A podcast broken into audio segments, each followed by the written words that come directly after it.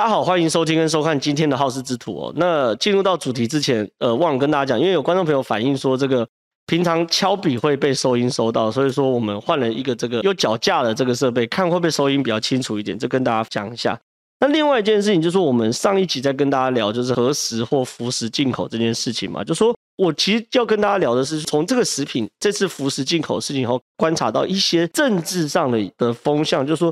我认为啦，现在的国民党，甚或是以朱立伦领导的国民党来说的话，已经失去跟民进党正面对决的勇气哦。真的，原因很简单，因为其实福岛食品输入台湾，对于国民党来说，当然是一个这个必考题，就是你一定得处理的。为什么？因为二零一八年的时候，国民党才刚刚才才提了一个公投案，那这个公投案呢，这是个证明的这个绝大多数的人那时候投票哈，都站在国民党这边。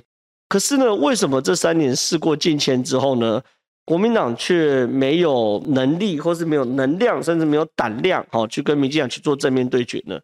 我认为是一个很值得观察重点啊。第一个很明确，就是说，因为我觉得国民党的能量已经完全丧失了，从公投的输。然后中二补选的输，然后到所谓的最后到中正万华区罢免案的输，国民党已经失去了跟民进党直球对决的勇气哦。我讲最简单的，如果今天朱立伦再提一个公投再输，请问朱立伦要不要下台？一定要下台吗？你你不能再说是过去的任务跟框架嘛？所以说，我觉得在种种因素之下，我觉得国民党大概已经被民进党吓破胆，而民进党也看透了国民党是一个不能打也不能战的政党哦。但是。整个社会还是会有公道，包含我在内，我会去讨论说，到底为什么民进党可以开放这件辅导食品，而且开放是有道理的。第一个，我们上次跟大家提提了一个科学证据，哦，就说大概大概它它比这个照牙齿 X X 光的辐射暴露量还轻为一半。那如果是胸部 X 光的话，轻为四分之一、五分之一。那如果是这个做飞机从台湾飞到美国，因为它会有飞机飞来飞去那种，就是有那个电波啊、通讯等等的，哎，四十分之一或五十分之一等等，说辐射是无所不在的。那你如果真的因为担心辐射的话，那坦白讲，你不你不适合活在社会上，不适合活在地球上，不适合活在银河系，因为你光是接受所谓的天然辐射剂量，就包含宇宙射线等等，一年到一点六毫西弗哦，这些东西。数据的比较，大家可以看我们上一期的好事之徒。那接下来要跟大家聊的事情是国际政治的部分，就是我们在开放这些事情的时候，很显然的会有所谓国际政治的问题哦。我们在进入到国际政治的问题之前，我们现在看一下二零一六年马英九卸任前哦，他说了什么东西哦？这个你大家可以看到，时间点是二零一六年的五月十七号，挡不住美猪福岛食品欲开放哦，这是二零一六年的苹果日报。那马英九接受专访哦，他里面说什么东西呢？面对莱克多巴胺美猪进口来势汹汹，中的马英九透露，现在美方态美方态度是 no pork no talk，没有猪肉就什么都没谈。你马英九在二零一六年也知道美方是需要进口美猪，你才能来记头。然后他说什么？马英九也提到，应该对日本福岛食品解禁进口。不应该刁难日本朋友。内容还有说什么东西？这真的太精彩。他内容还有说什么东西？之前本来就要计划，你看啊，马总统也坦言，之前本来计划要开放日本福岛食品进口，但是选举到了，又有立委说影响选举。其实福岛跟周边相关产品只占我国所有食品进口两趴，影响谁的选票？但是立委又会呛，你们自己不选举，你们懂什么？所以马总统无奈表示。现在选举也选完了，总要开放进口这些食品，已经不影响国人的健康，尽快开放，何必在这种小地方卡人家，让日本人觉得我们很奇怪？有没有？这马英九在二零一六年讲的东西嘛？那马英九如果在二零一六年觉得说这是个小地方，应该尽快开放进口，不要在日本人觉得我们很奇怪，为什么？为什么现在的马英九开始反对了呢？为什么现在国民党开始反对了呢？所以你看，在国际政治上，其实马英九在执政的时候也知道嘛，说你要融入整个国际社会，我就我一直讲，就 give and take 嘛，你要 give 出去，你才有资格去跟他谈 take 嘛，对不对？就是说，这是马英九二零一六年态度。然后呢，现在真实的状况就是说，全世界只剩两个国家对日本福岛的食品是禁止输入的，台湾跟中国。那中国的因素当然没话说，中国本来就是跟日本是一直不不 OK 的。那我甚至讲白了，中国什么时候会开放福岛食品呢？如果日本允许习近平访日，中国就有可能会开放日本的福岛食品，因为目前日本是把这个福岛食品卡住，作为一个习近平去访日的谈判筹码。因为习近平一直希望说，在最后今年呐，哈，在在连任登基之前，能够去日本，然后去韩国等等的，就是威风的走一遭啦，就就塑造他登基的当皇帝的正当性。可是目前日本是卡住的，所以说。中国有政治因素，那台湾呢？哎、台湾我必须要老实讲，台湾的政治因素你要去思考、欸。哎，就说我们去年疫情那么严重的时候，日本送了多少疫苗给台湾呐、六度提供 AZ 疫苗给台湾的累积数量是四百二十万剂，这是一件事。然后呢，我们现在在谈台湾有事等于日本有事，就是日本人现在正在跟美国不断的去做军演，就是为了要捍卫整个西太平洋，确保。中国来入侵台湾的时候，美日是有这个协防台湾的准备的。然后呢，我们还希望说日本支持我们这个 CPTPP。然后日本现在在国际上也不断在帮台湾讲话。我就讲很简单，就说在这样氛围之下，我们去拒绝一个全世界都接受的日本食品进口到台湾这件事情是 OK 的吗？我觉得我们不用聊那么多什么政治啦，什么就是单纯一个人的因素，这是 OK 的吗？他这样不 OK 嘛？而且甚至其实我讲白了，从二零一八年为什么要从二零一八年讨论？因为二零一八年是这个我们台湾公投嘛，对不对？我们台湾公投确定反对福岛食品嘛，对不对？可是二零一八年以后，包含阿曼、文莱、菲律宾、摩洛哥、埃及、黎巴嫩、阿联酋、以色列、新加坡、美国等国家已经解除对于。这个辅导食品的管制哦，欧盟、印尼、香港、玻利尼亚也都在二零一九年、二零二零年、二零二一年这等等把它解除管制。所以现在对于世界来说，二零一八年十二月之后的国家也有几十个国家，这是包含关键的标的物。欧盟在二零一九年十一月解除了管制，美国在二零二一年的九月解除了管制，这几个指标性国家都解除了。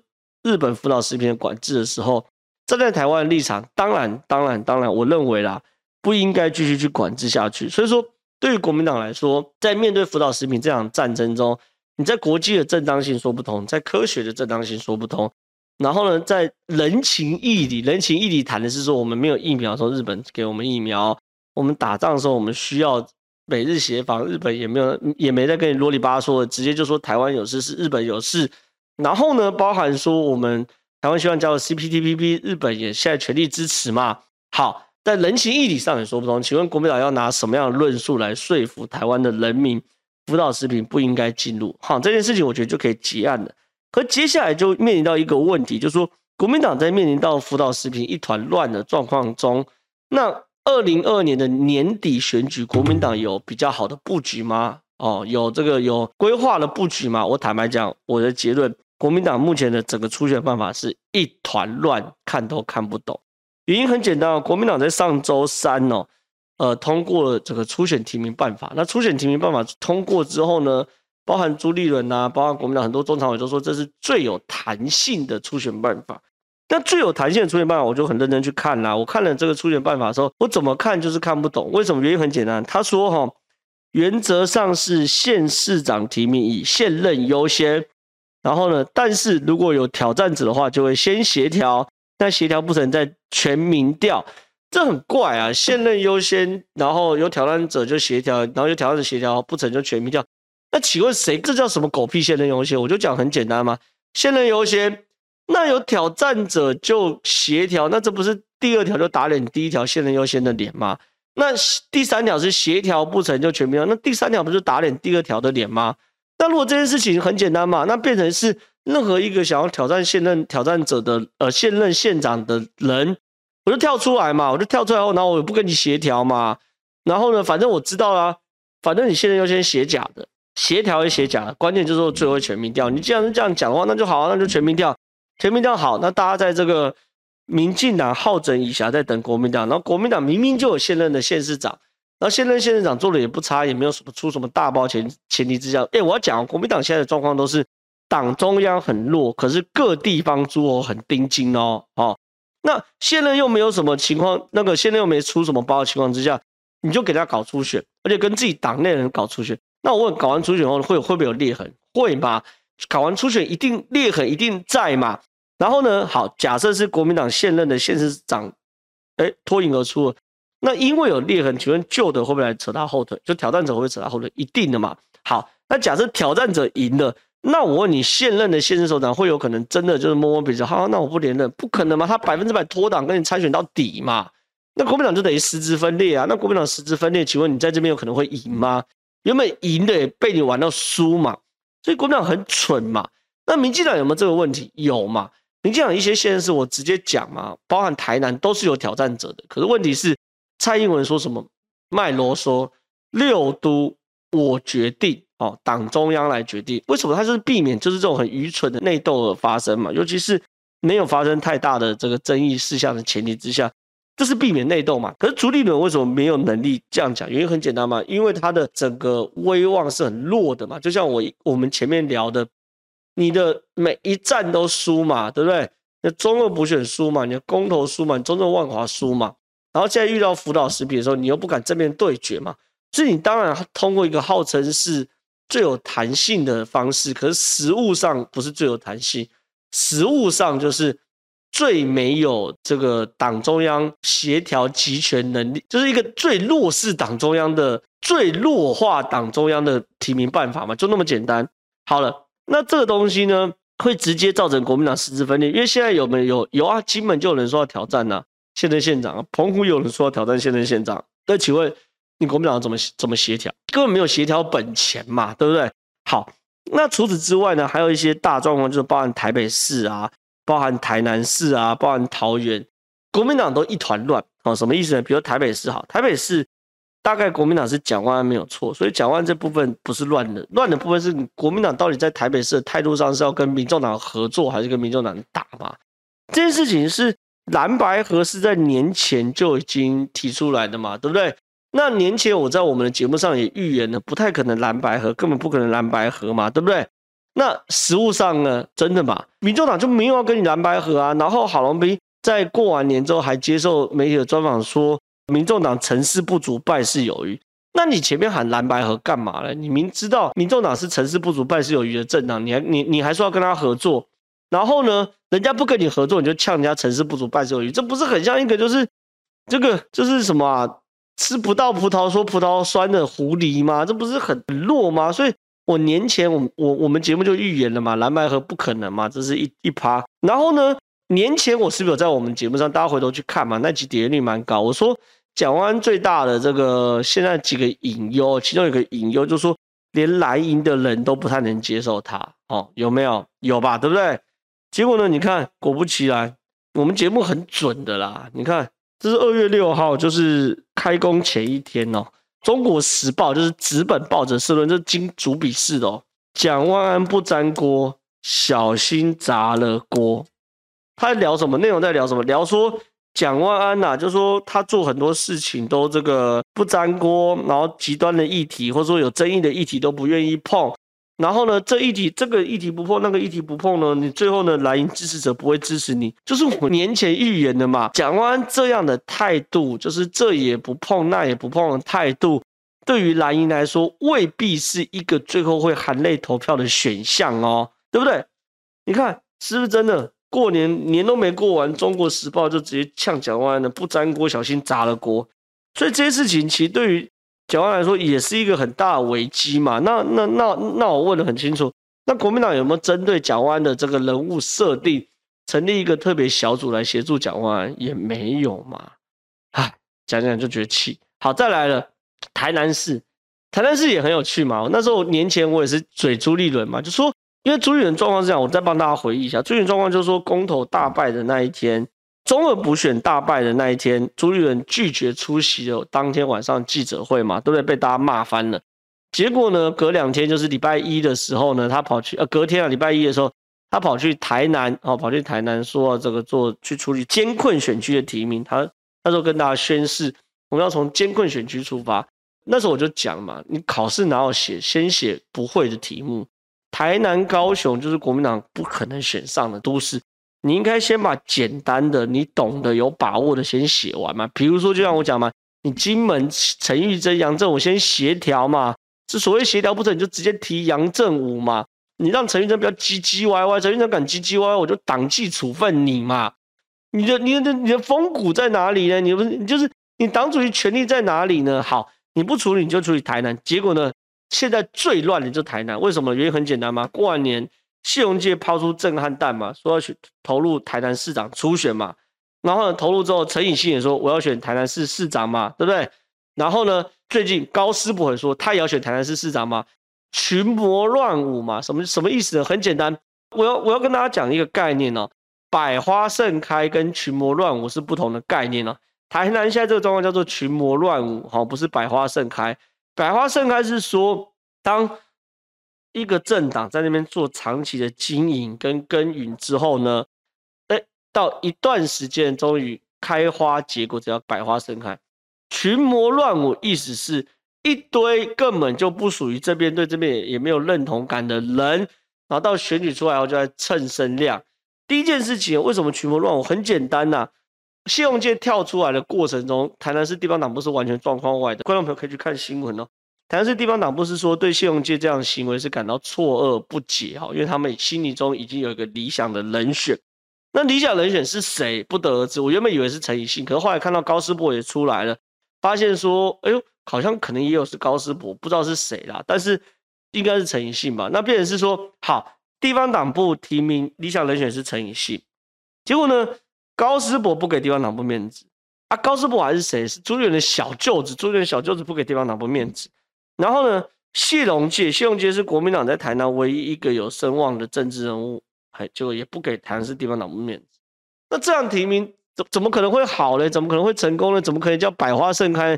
第一个陈以新就是空降的嘛，陈以新就是空降的。陈以新是台南人没有错，他那时候被提名不分区的时候，他也规划说，二零二四年要去台南选立委，所以说他开始有在台南跑一些行程也没有错，可他那些行程都是很浅碟的。然后没有扎根的，这他他摆明他其实就是一个空降。那高思博虽然家族都在台南，可问题是观众朋友，你平心而论，二零一八年选完高台南市市长之后，高思博有针对台南的事情做出任何的发言吗？可能有可能有，可是我真的没有印象。就讲讲，他没有做出一个具有穿透力或破坏力或影响力力的发言，或是动作哦，就是说做任何。属于经营的人动作嘛，没有嘛，所以高师傅你也放弃了你的家乡嘛。那谢龙介呢？谢龙介当然是 OK，就是说台南人，国民党在台南是一个相对有名而且有知名度，而且确实他也不在那边当议员，你不能说他没有耕耘哦的政治人物。所以说比特王就在 YouTube 平台去做投票嘛，对不对？结果呢，百分之九十二的网友认为谢龙介比陈以信更适合。那就怪哦，如果百分之九十二的国民党支持者认为谢龙介是比陈以信更适合的人选，那为什么党中央瞄准的不是谢龙介，是陈以信呢？说那你朱立伦公投完后去台南协调协调什么东西呢？那是不是谢龙介那时候根本没有跟你讲实话，也没有跟你表达说参选意愿，把你放在哪里呢？那这一切都是荒唐嘛？那罗志祥更荒唐，就是说他现在苦行四百公里，不知道苦行完了，然后苦行完后决定要选桃园或高雄，那。罗志祥是桃园人吗？没有关系吧。那罗志祥在高雄有耕耘吗？有啦，他是中山大学毕业，曾经在高雄选过市议员，大概二十年前的事情，之后都在台北发展嘛。那套句严宽的说法嘛，高雄跟桃园不是伞兵练习场嘛？啊，为什么你的伞兵整天就想空降别人呢？所以这些事情其实朱立伦有没有态度？没有态度诶、欸、所以说，我觉得我们一路。把它讲下来，从上一集讲到朱立伦在辅导食品的态度，调子拉很高，战场开很小，没有胆量，没有能量去跟民进党去做所谓的正面对决。到现在在谈提名的朱立伦也没有能力去做一个好的提名安排。那国民党未来还有可能会发生什么事情？不知道，没有最乱，只有更乱嘛。所以说。这是我们今天好事之徒跟大家分析哦，就是国民党目前看起来确实处于一个群龙无首，而且没有能力跟民进党对抗的状态。